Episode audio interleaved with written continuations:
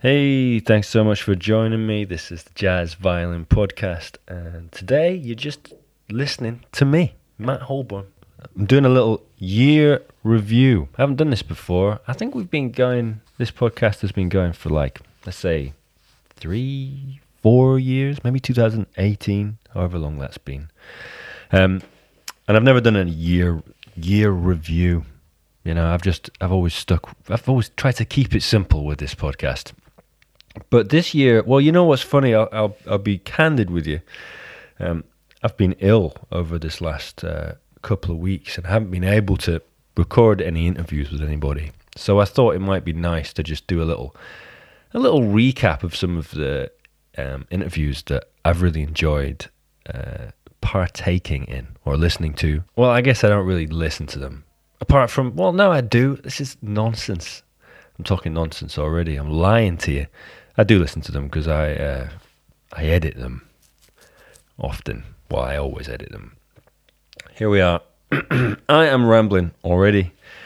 Uh, maybe I've still got brain fog from uh, COVID. So that's the thing is I've had COVID this last uh, couple of weeks, and it's I had it quite not bad, bad, and yeah, it definitely didn't have it bad uh, in the grand scheme of things. But I definitely was in bed. I couldn't I couldn't do anything for ages. I felt really ill, but it's gone now. It's uh, New Year's Eve right now. I'm in southeast London, and I'm feeling fine.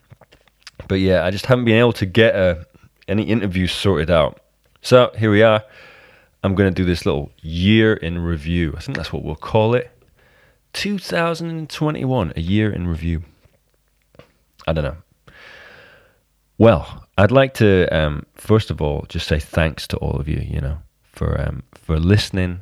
Uh, I'd like to say thanks to everybody who has listened to to this podcast, who's downloaded it, who have, you know, maybe even if you've become a patron, I'd like to say thank you very much to you. You are what keeps me going, and you are what keeps the podcast going. So if you weren't here, this podcast wouldn't be here either. If you weren't listening to me, you weren't downloading it, weren't sending me the messages saying, hey, I love the podcast, blah, blah, blah, you know, then this podcast wouldn't happen. So round of applause to you. Thanks so much for being there and being um, being my audience. Uh, I have I continue to learn a lot from this podcast. Um, often about music, about improvising, about learning, um, learning music, but also about you know different parts of life, and and it helps me think about what I want out of my own life sometimes because I get to because I speak to so many different interesting musicians who have uh, everyone has real different paths and that's what well, that's one of the things that I get a lot out of you know is hearing yeah how people how people get to where they are and how people still strive to get to the next place that they want to be. Um, most of the people I interview uh, are people who are always looking forward and are striving for greatness at all times and it's and often completely different, um, you know, different areas of music or areas of jazz, even areas of jazz violin. But you know, the thing that I find really enjoyable is the differences between all of these people. Yeah, and that's what's exciting for me. More of that later, but uh, for the time being, let's go straight into the first episode I actually did in uh, 2021, which was with Miguel Atwood Ferguson, which actually could be one of my favorite interviews I've ever done ever. So not even just this year, ever, because Miguel is such a interesting musician and person, and he's also a um, just very eloquent, much more eloquent than I am. Um, he can talk for hours in great depth and with all the right words, you know, that that um, bring you in and make you feel like you really know him. And I think that that's really impressive. You know, I'm someone who I've been doing this podcast, self-appointed podcaster. You know, no one ever asked me to be a podcaster. No one ever said to me, "Hey, Matt, you know, you've got great words, man. Everyone, everyone should hear your words." because uh, you know I, that's not really my it's not really my forte. Talking is not really my forte. I don't think I'm the most eloquent person in the entire history of uh, jazz violin. Um, but you know, I do this because uh, I wanted to hear interviews with with all these musicians. But you know what I what I what always I always get taken aback by is some of these musicians I, I speak to, and they're so eloquent, and they've got so much to say. And Miguel was one of those, and is one of those people. Miguel is also, you know, he's a very inspirational character, and a lot of the chat didn't didn't always focus around musical things or technical musical things. Um, we spoke a lot about his spirituality and his um, just his like feelings about staying happy and uh, positive and keeping a positive mindset and all that. It's really interesting stuff because Miguel is a very interesting musician. So here he is um, talking about the etymology of the word improvise. This was one of the things that I really enjoyed hearing when I chatted to Miguel at the start of the year. Let's go. No. Etymology is such a fascinating subject. I got into it a couple years ago and it's something that I can't wait to study more. But improvisation, Matt, was just like one of it might take the cake. It might be the one of the coolest words as far as etymology. So there's two kind of like root definitions uh, that I find very interesting. One, my favorite one is to reveal the unseen. That's one of the when you go back as far as when I went when I went back as far as I could trace it, like to Latin and like the uh, I guess improvvisare might be right. the Italian, but at, when I went as far deep as I could, um, tracing it back to when it first started to become a concept and a word uh, in cultures um, to reveal the unseen. So when we translate something, I think we have to keep in mind that it has very different meanings in a different language yeah. because of all the, uh, the the things that are intimated from that culture. You know, words mean different things to different people for yeah. good reasons, and so you know, I I I don't take this stuff too seriously, um, and it's not entirely correct because of the translations. But sure. the other the other one that I I kind of find interesting uh, is uh, root definition of improvisation is to improve upon the moment. Whoa. And that clearly seems like it's translated in so many different ways, many times over. But that's an interesting, you know, concept. You know, some people might say, well, there's no need to improve upon the moment. We just, you know, need to surrender to you know the divine dignity of every moment, celebrate it. But you know, I think I think you get the beauty of it though, also, yeah. and I think uh, your listeners will too. Yeah. So crazy, you know, really interesting stuff there. And um, you know, what's funny is I tried to Google some of this stuff, and it's really it's really hard to find out about etymology uh, via Google. You know, I, there was hints of things that um, that Miguel was talking about online, but I found it really hard to find, you know, anything uh, anything more than just a hint. You know? So yeah, I was really happy that um, Miguel's done that research and looked into it in that way for us. So yeah, there we go. That's one of the great things about podcasts. Um, so yeah, let's uh, let's move on. We're going to listen now to another really great interview that I really enjoyed uh, being a part of with Laura Risk talking about Ginger Smock. Ginger Smock was a um, was a violinist, jazz violinist, band leader, and composer who was around in the 1940s um, and 50s, uh, but never quite uh, you know, made it to the forefront of our minds or forefront of jazz violin history books. So Laura did some extensive research and wrote an article in Strings magazine about um, the life and career of Ginger Smock. So it was really interesting to hear from Laura about this, uh, you know, this unsung hero of jazz violin. It's not about positioning women musicians as as somehow victims or help, you know, kind of helpless in, in a larger system. That and that actually position positioning women like that is part of the problem. Mm-hmm. Um, you know, at the same time that this these article this article about Ginger Smock of, of um, you know only talking about her childhood around the same time, you know, if you look at other articles about women musicians, women jazz players coming out in downbeat, for instance, Leonard Feather wrote a whole series. The way that the way that the women are kind of always portrayed is is as, as like helpless in the face of sexism. Mm. Um, and when you look at Ginger Smock's story, it's like it's you know she had a lot of agency. She had a lot of control. She was a band leader. She was an arranger. She was a composer. She called the shots in a lot of her work, and I think she was quite good at that. Yeah, clearly. I mean, otherwise you don't keep getting hired.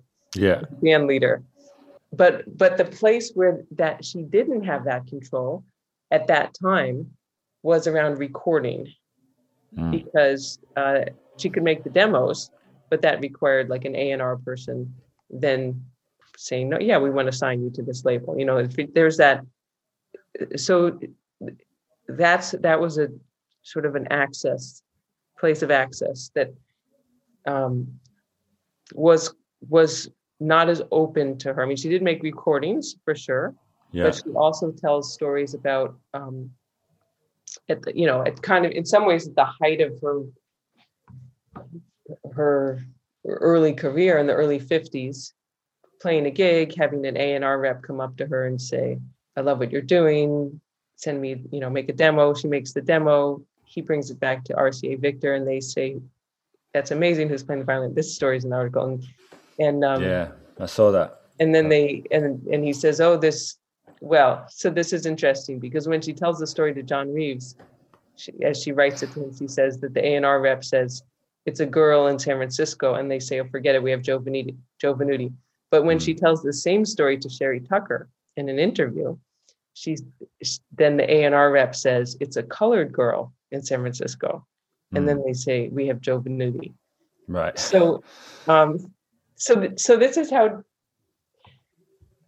you know th- i think th- those stories both come from later in life that's her looking back on her career i mean that that telling of the story but i think this is how she understood that these kind of sort of turning points when you can you're successful but you can kind of break into the next level which i think for her would would have been through a, recording yeah um, or through some more high profile gigs. And those moments, um, she saw those moments over and over not being accessible to her. Um, and there's no question that, you know, when women were on stage at that time, it was partly about their bodies. As women on stage today, often it's still about their bodies you know? So um but i guess i'm also i also want to recognize that women musicians in the mid-century were very aware of that. It's part of the job sure what they did you know yeah and and smock herself says that in a in an interview in the interview with sherrie tucker she says you know i had this these publicity photos that made me look what does she say positively vampish but that was just part of the job that's yeah. it's that like she's very practical about it. Yeah, I mean, I think I think you know the sort of the way gender and race and age intersect. The way gender and race shape, you know, sort of what opportunities are available mm-hmm. changes with age. Yeah. I don't know. Maybe that's maybe that's too simplistic. I don't know if I'd say it exactly like that. I think I might just say that that you know um, in a musical career, especially at the time that Ginger Smock was working, which was the 1940s through the 70s, 80s, um, the body that you're in shapes to some extent the yeah. opportunities that you have. It's not just how you play. Yeah. Um, and the way, and that, and an older woman's body is, um, as a society, you know, we put different meaning on that than an older man's body. So another um, another interview that I really really enjoyed um, doing was with Martin Taylor. So Martin Taylor used to play guitar with Stefan Grappelli. He toured with Grappelli for years, and it was a you know it's been interviewing Martin has been something that I've been wanting to do for ages because you know I, I quite like doing these episodes where I talk to people about some of the you know like a bit like talking to Laura about um, Ginger Smock is you know it's focusing on the history a little bit and focusing on some of the musicians that have come before um, before us um, you know and hear in hearing firsthand uh, you know what it was like to play with them or to know them. And yeah so martin had first-hand experience playing um, extensively with Grappelli, recorded some albums with him and all that. So it's great to chat to him and just hear his stories. So these stories um,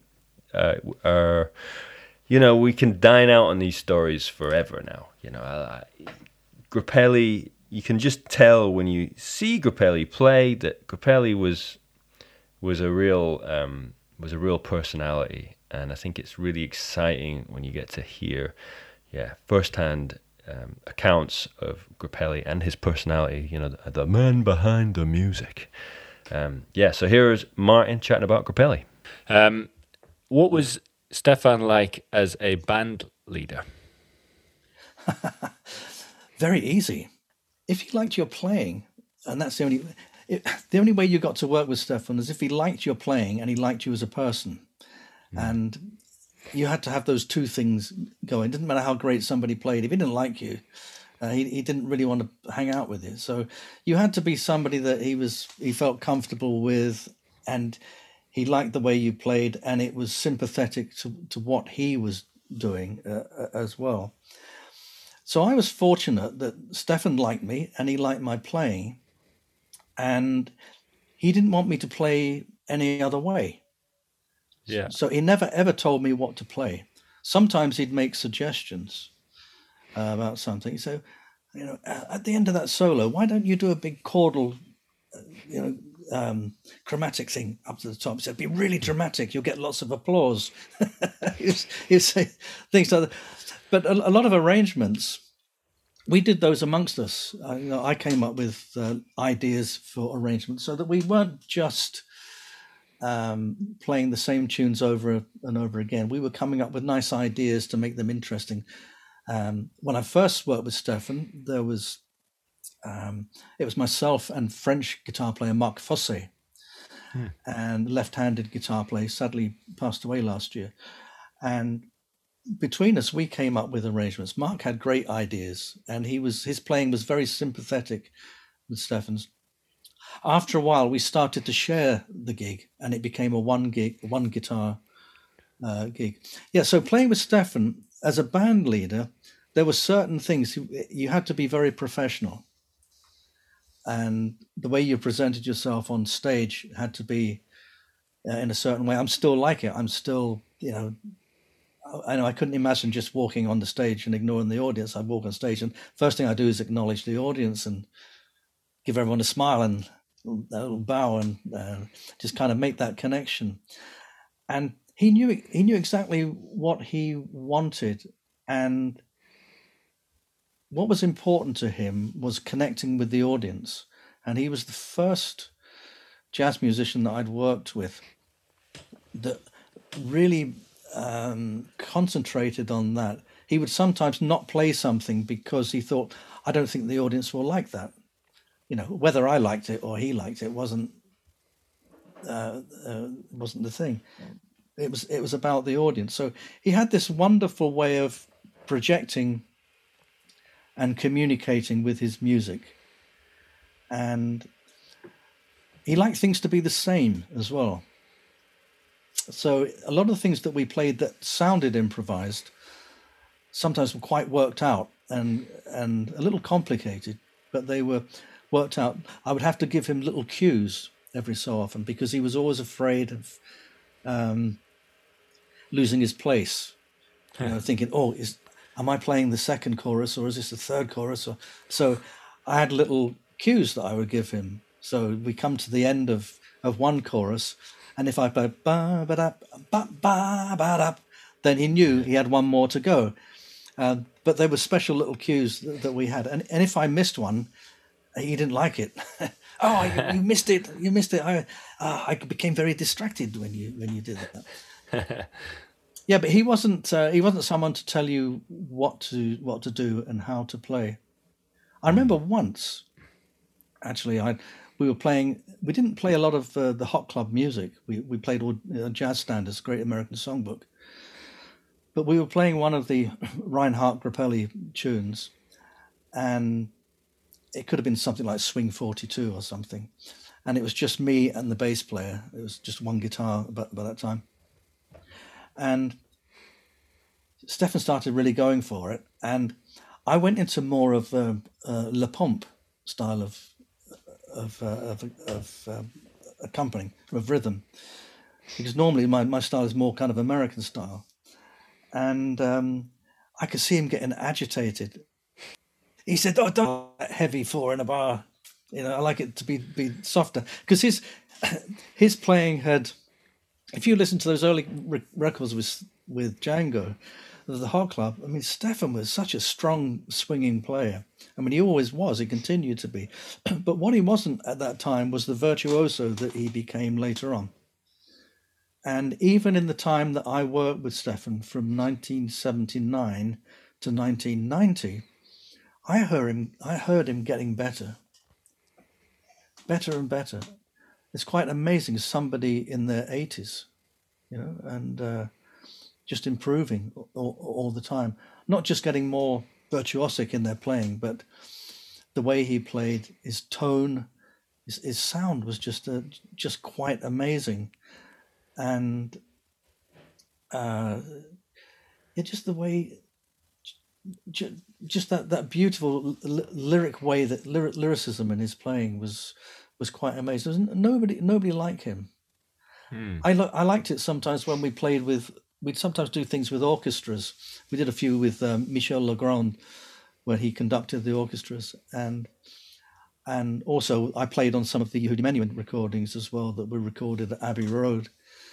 And you'd go in there, and there'd be an orchestra, and all all the violin players in the orchestras would all stand up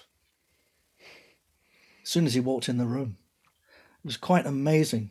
And they tapped tap their bows and, and everything. And hmm. they were abs- in awe of him. And at the end of every take, you could see them, they'd all like tap their bows on the on the stands and sort of looking over to him. Bravo, maestro. Hmm. Why do you reckon he got better through age? What what what is it about Stefan that and his playing that that made that happen? Do you think? I think he was enjoying life. He was enjoying the life that he had. he was well looked after. He was surrounded by a small group of people that were very uh, protective and loving towards him. Um, he had an audience all over the world that loved him. Uh, he liked to eat three big meals a day and uh, have some wine in the evening. And uh, he'd have a, a, a, couple of glasses of whiskey in the evening before we went on stage. And I just think he, he was enjoying life so much. And when you think, if you go back, we don't have time to go into it, but um, he had an absolutely uh, horrendous childhood. He, he, he was brought up in an orphanage. His mother died when he was six. He was brought up in two orphanages. His father went off to the First World War. Uh, he lived in real poverty. And that never left him. The thought of that never left him. And I, I think that he, he had gratitude for the life he had and and for the music and the being being able to do that and I, I really think I think that's really what it was. It was it just like he, it was always there, but it it just it was like a flower blossoming, just opening up. it, it was wonderful. Even after I worked with him, I met him. The very last time I saw Stefan was in Sydney, Australia.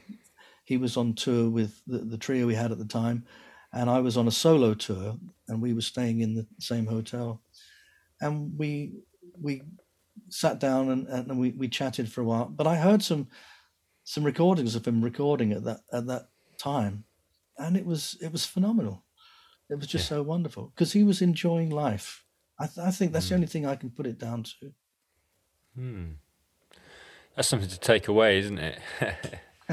you know, as a musician, you've got to try and enjoy life. I mean, maybe you know, it's, uh, everyone's got different circumstances, but it's you, you think it would be his his his temperament and his uh, and and his life around him that made him better rather than anything technical.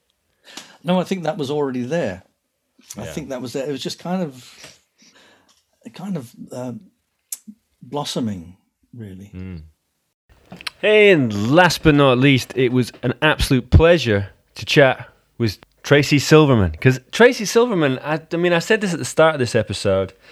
Um, Tracy, I remember, I think might have been one of the first violinists I heard when I was trying to get into playing jazz. And I, Tracy isn't exactly a jazz violinist, you know, if or he's not just a jazz violinist. Tracy does a lot of other things. Um, great classical player, and also, you know, his main thing is is focusing on groove and how violinists can groove. You know, he's really he's sort of one of the one of these uh, people in America because they are all in America that are really focused around groove-based string playing, and he was such an such a yeah, such an interesting musician to talk to. But yeah, I remember listening to, like I said, I did say it this, at the start of the this episode, but yeah, you know, you don't mind listening again.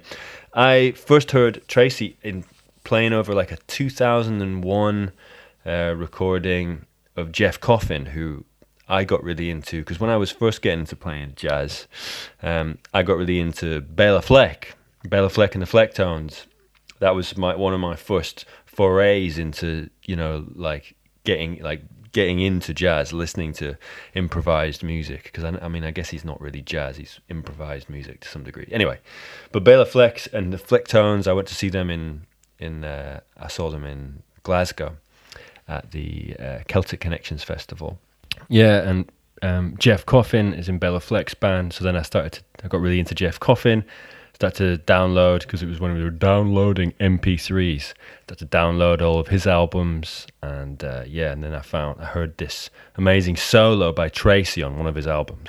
And yeah, anyway, just so it's just really interesting. Uh, one of the great things about running this podcast is getting to talk to all of these musicians um, that have filled up my influences in different ways throughout the years, and it's really nice to to get to chat to all these musicians. It's um, it's uh, yeah, I feel very blessed uh, to be able to do that. So it's great to chat to Tracy here. Here we're going to chat about um, you know how the, how strings can um, you know become more uh, can end up in the forefront of uh, popular music and popular culture a little bit more. So here we go, Tracy strings got into this arrested development in the 20th century where it's only looking backwards, only recreating music of the past, unless it's fiddly stuff.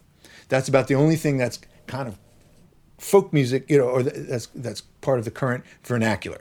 And I think it's a huge um, that strings have so much to offer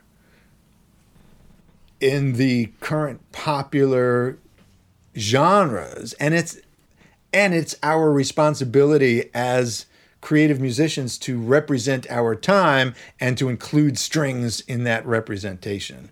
Um, and if we don't start doing it soon, I I think they're going to get so endangered that it's really on the verge of becoming extinct at some point. Yes. And what do we do to make that happen? So here's my theory. All right. Here's my theory is that the future of strings. I keep talking about the future of mm-hmm. strings. Mm-hmm. I think the future of strings is going to start um, taking place, coalescing in the recording studios of pop records. Okay, like the producers who are working with the Drakes and the you know uh, bigger names uh, in the in the pop world, Beyonce and everybody, you know, from the rappers to the pop singers. Hip hop is, you know, is the genre that drives most American pop music. Um, and those producers who are who are putting those tracks together need to start putting strings on those tracks. We, in other words, we need string players to get into those studios to play strings in a way that is relevant to the music. And that's all there is to it. We got to get on the records. If we're not on the records, we ain't going to be in the in the history books, you know, or we're going to be just known as an extinct instrument in the history books. In order to, to be a part of of of our culture as string players, we need to get on the records because that's where the culture is happening. And then, of course, on the concert stages. But to get in the studio and, and to play music that's relevant to those records that is going to be very similar to a guitar, but a little different. So, this is where, yeah, this is where we get to the point. You're not talking about we need to have a load of, we need to have a string section playing classical music over pop music. What you're No. talking about is Exactly. we need to be part of the band as a as a solo string player or as a sort of maybe I don't know about that, but Just like a guitar, there are two functions that we can do very well mm-hmm. Lead and rhythm. And they're two very different things sometimes, you know. definitely. Um, they kind of go to two opposites of the spectrum. Yeah.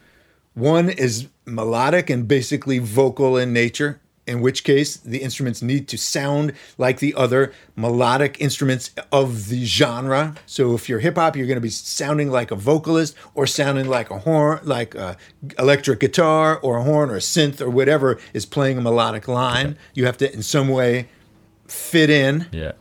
to that.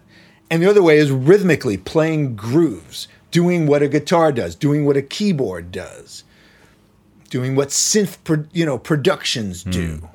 Um, making sense on the record in any way that you can. And there are all kinds of creative ways violin, strings can function that way as great rhythm instruments, chordal instruments, especially when you have six strings on the on a violin. And it really functions very much like a guitar. This is why I have this whole strum bowing thing. It's it's basically because it it's it's modeling out of you know one of the main instruments in our pop music culture, which is the guitar. Yeah. We're closest to that than we are to a keyboard. Yeah. Yeah. You know, it's quite interesting listening to you talking. Before we talk actually a bit more uh, um, sort of technically about that, the stuff that you're talking about, it's just quite Yeah. interesting.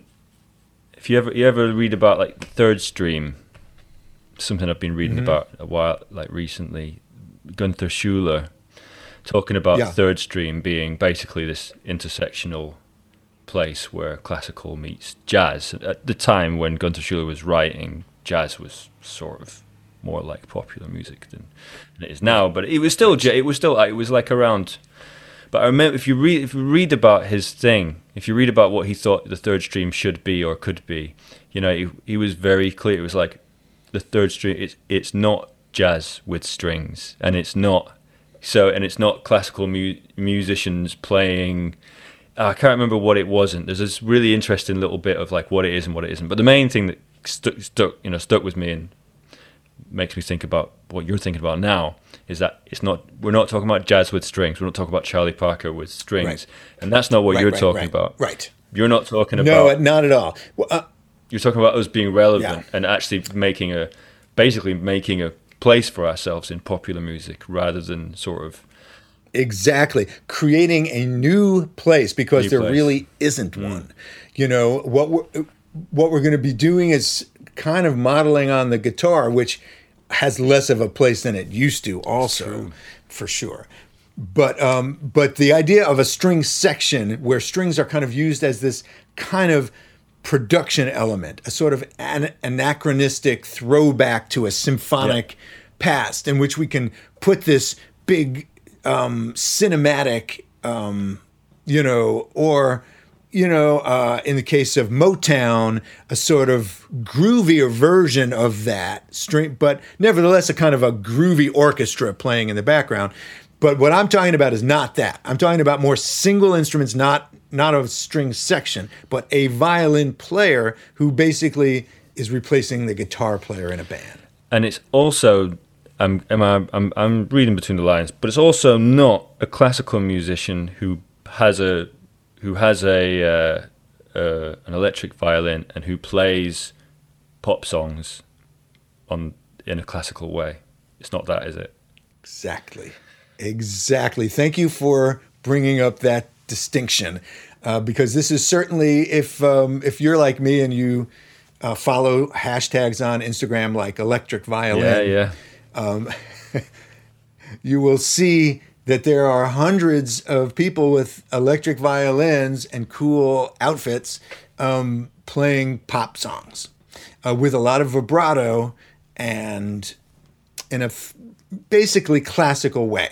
Now, I'm just writing a blog about this for this new uh, music magazine called Inside Cool Music Magazine. Uh, I've got a monthly column in there now, and I'm writing uh, uh, the next uh, blog is about uh, the difference, like the differences, different rules for different schools, like difference between classical and popular mm-hmm. styles, uh, and I address vibrato.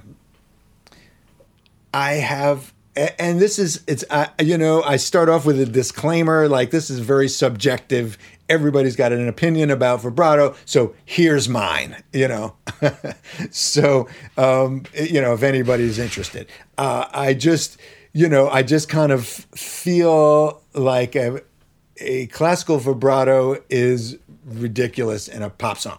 It's just mm. you should play like the other instruments in the pop song play or like the singer sings. And if they're not singing with vibrato in, this rap song, why would you play with vibrato on that rap song? Especially if you're playing the melody, you should be trying to sound like the singer. Yeah.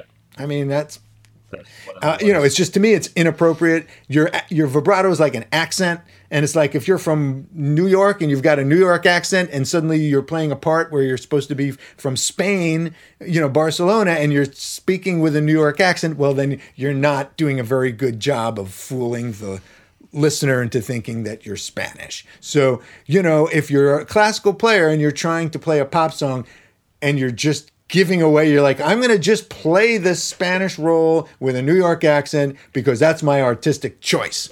Yeah. Okay.